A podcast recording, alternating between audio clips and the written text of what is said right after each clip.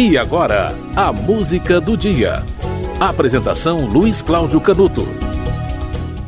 No dia 2 de janeiro de 1906, Willis Carrier patenteou o primeiro ar-condicionado, mas a invenção começou mesmo quatro anos antes. Ele tinha 25 anos de idade, formado na Universidade Cornell, nos Estados Unidos, e ele inventou um processo mecânico para condicionar o ar.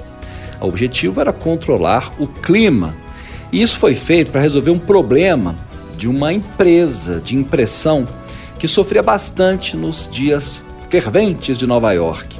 E ali foi feita a primeira instalação do aparelho por Carrier.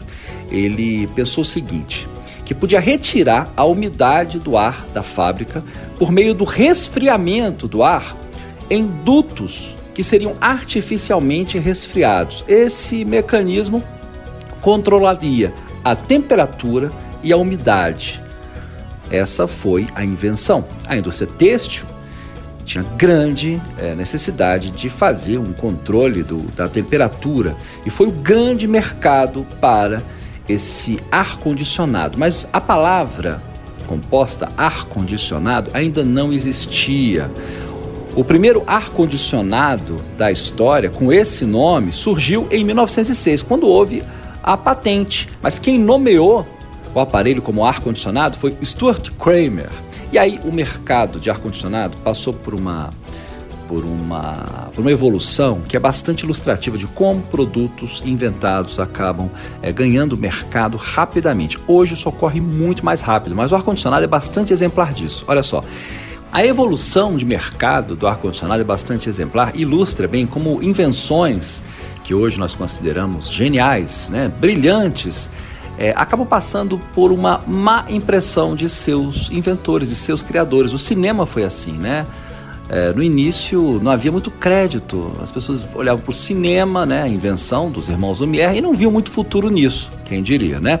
E o ar-condicionado foi a mesma coisa. Ele demorou a ficar popular é, ninguém tinha percebido ainda o potencial de máquinas de ar frio.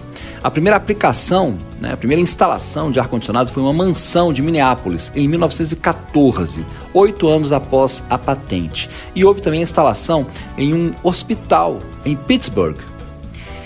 E em 1919, um cinema de Chicago, o Cinema Riviera, começou a exibir sessões em sua fábrica de congelamento. Era assim que eles chamavam o ambiente refrigerado, é, proporcionado pelo ar-condicionado. Dez anos depois, o ar-condicionado passou a ser um padrão nos cinemas. Em 1923, três anos depois disso, uma loja de departamento da cidade de Detroit instalou três ares condicionados. Três ares condicionados?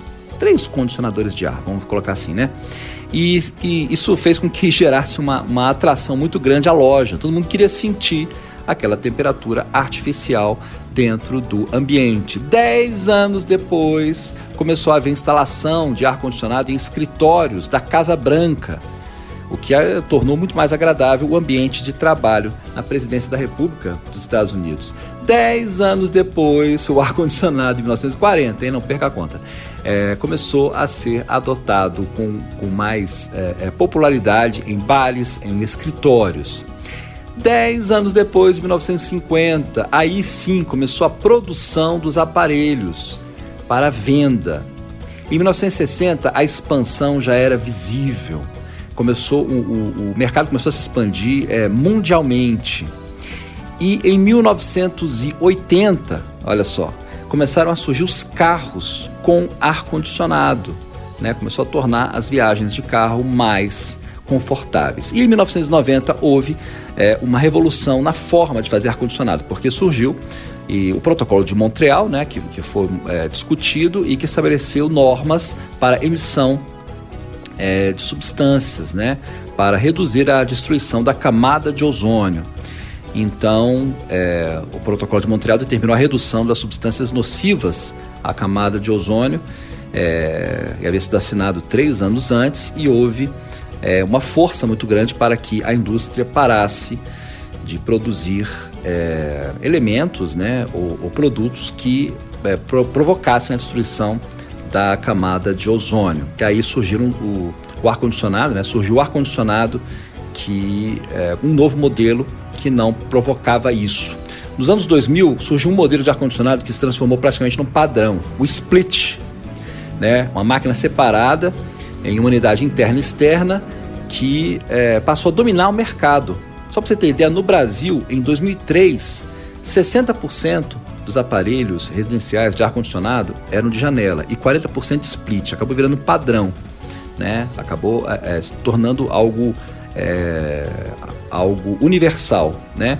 e passou a ser o preferido do público né? que usa e que compra ar-condicionado. Virou um padrão. 1906, o registro da patente do ar-condicionado, que, como eu disse, é, havia sido inventado quatro anos antes, né, para, uma, para um, objetivo muito específico, né, de, de, de, retirar a umidade de uma, de uma, de uma fábrica, né, é, pensando na, na, na, empresa de impressão em dias quentes, depois foi usado na indústria têxtil, né, pensava-se no início que aquele aparelho serviria é, teria uma, uma vida ligada mais a empresas muito específicas, né? E se tornou um aparelho de uso e de consumo mundial. A música do dia de hoje, no aniversário da patente do ar-condicionado, no dia 2 de janeiro de 1906, é uma música do Quinteto Paulista Cérebro Eletrônico. Música de autoria de Fernando Maranhão e Tatá Aeroplano. Esse grupo encerrou é, as atividades depois de 15 anos de estrada, tá? Mas a obra está aí, disponível. A música se chama Ar Condicionado.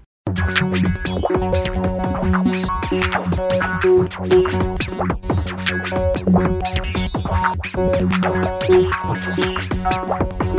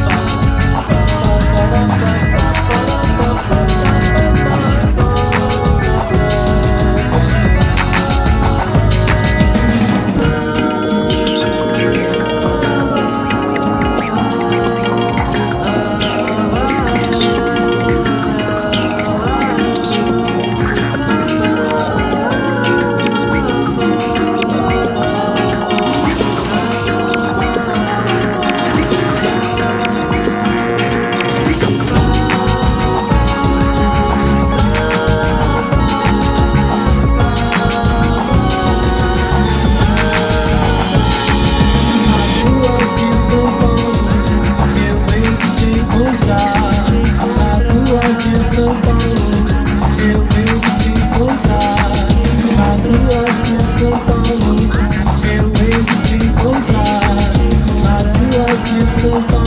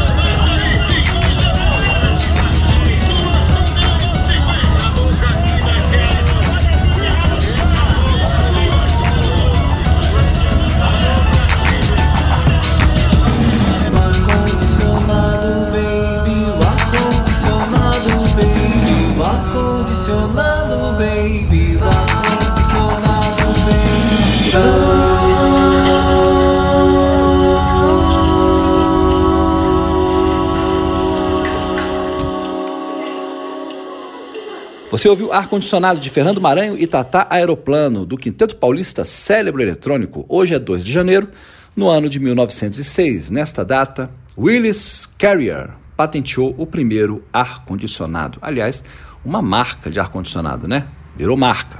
A música do dia volta amanhã.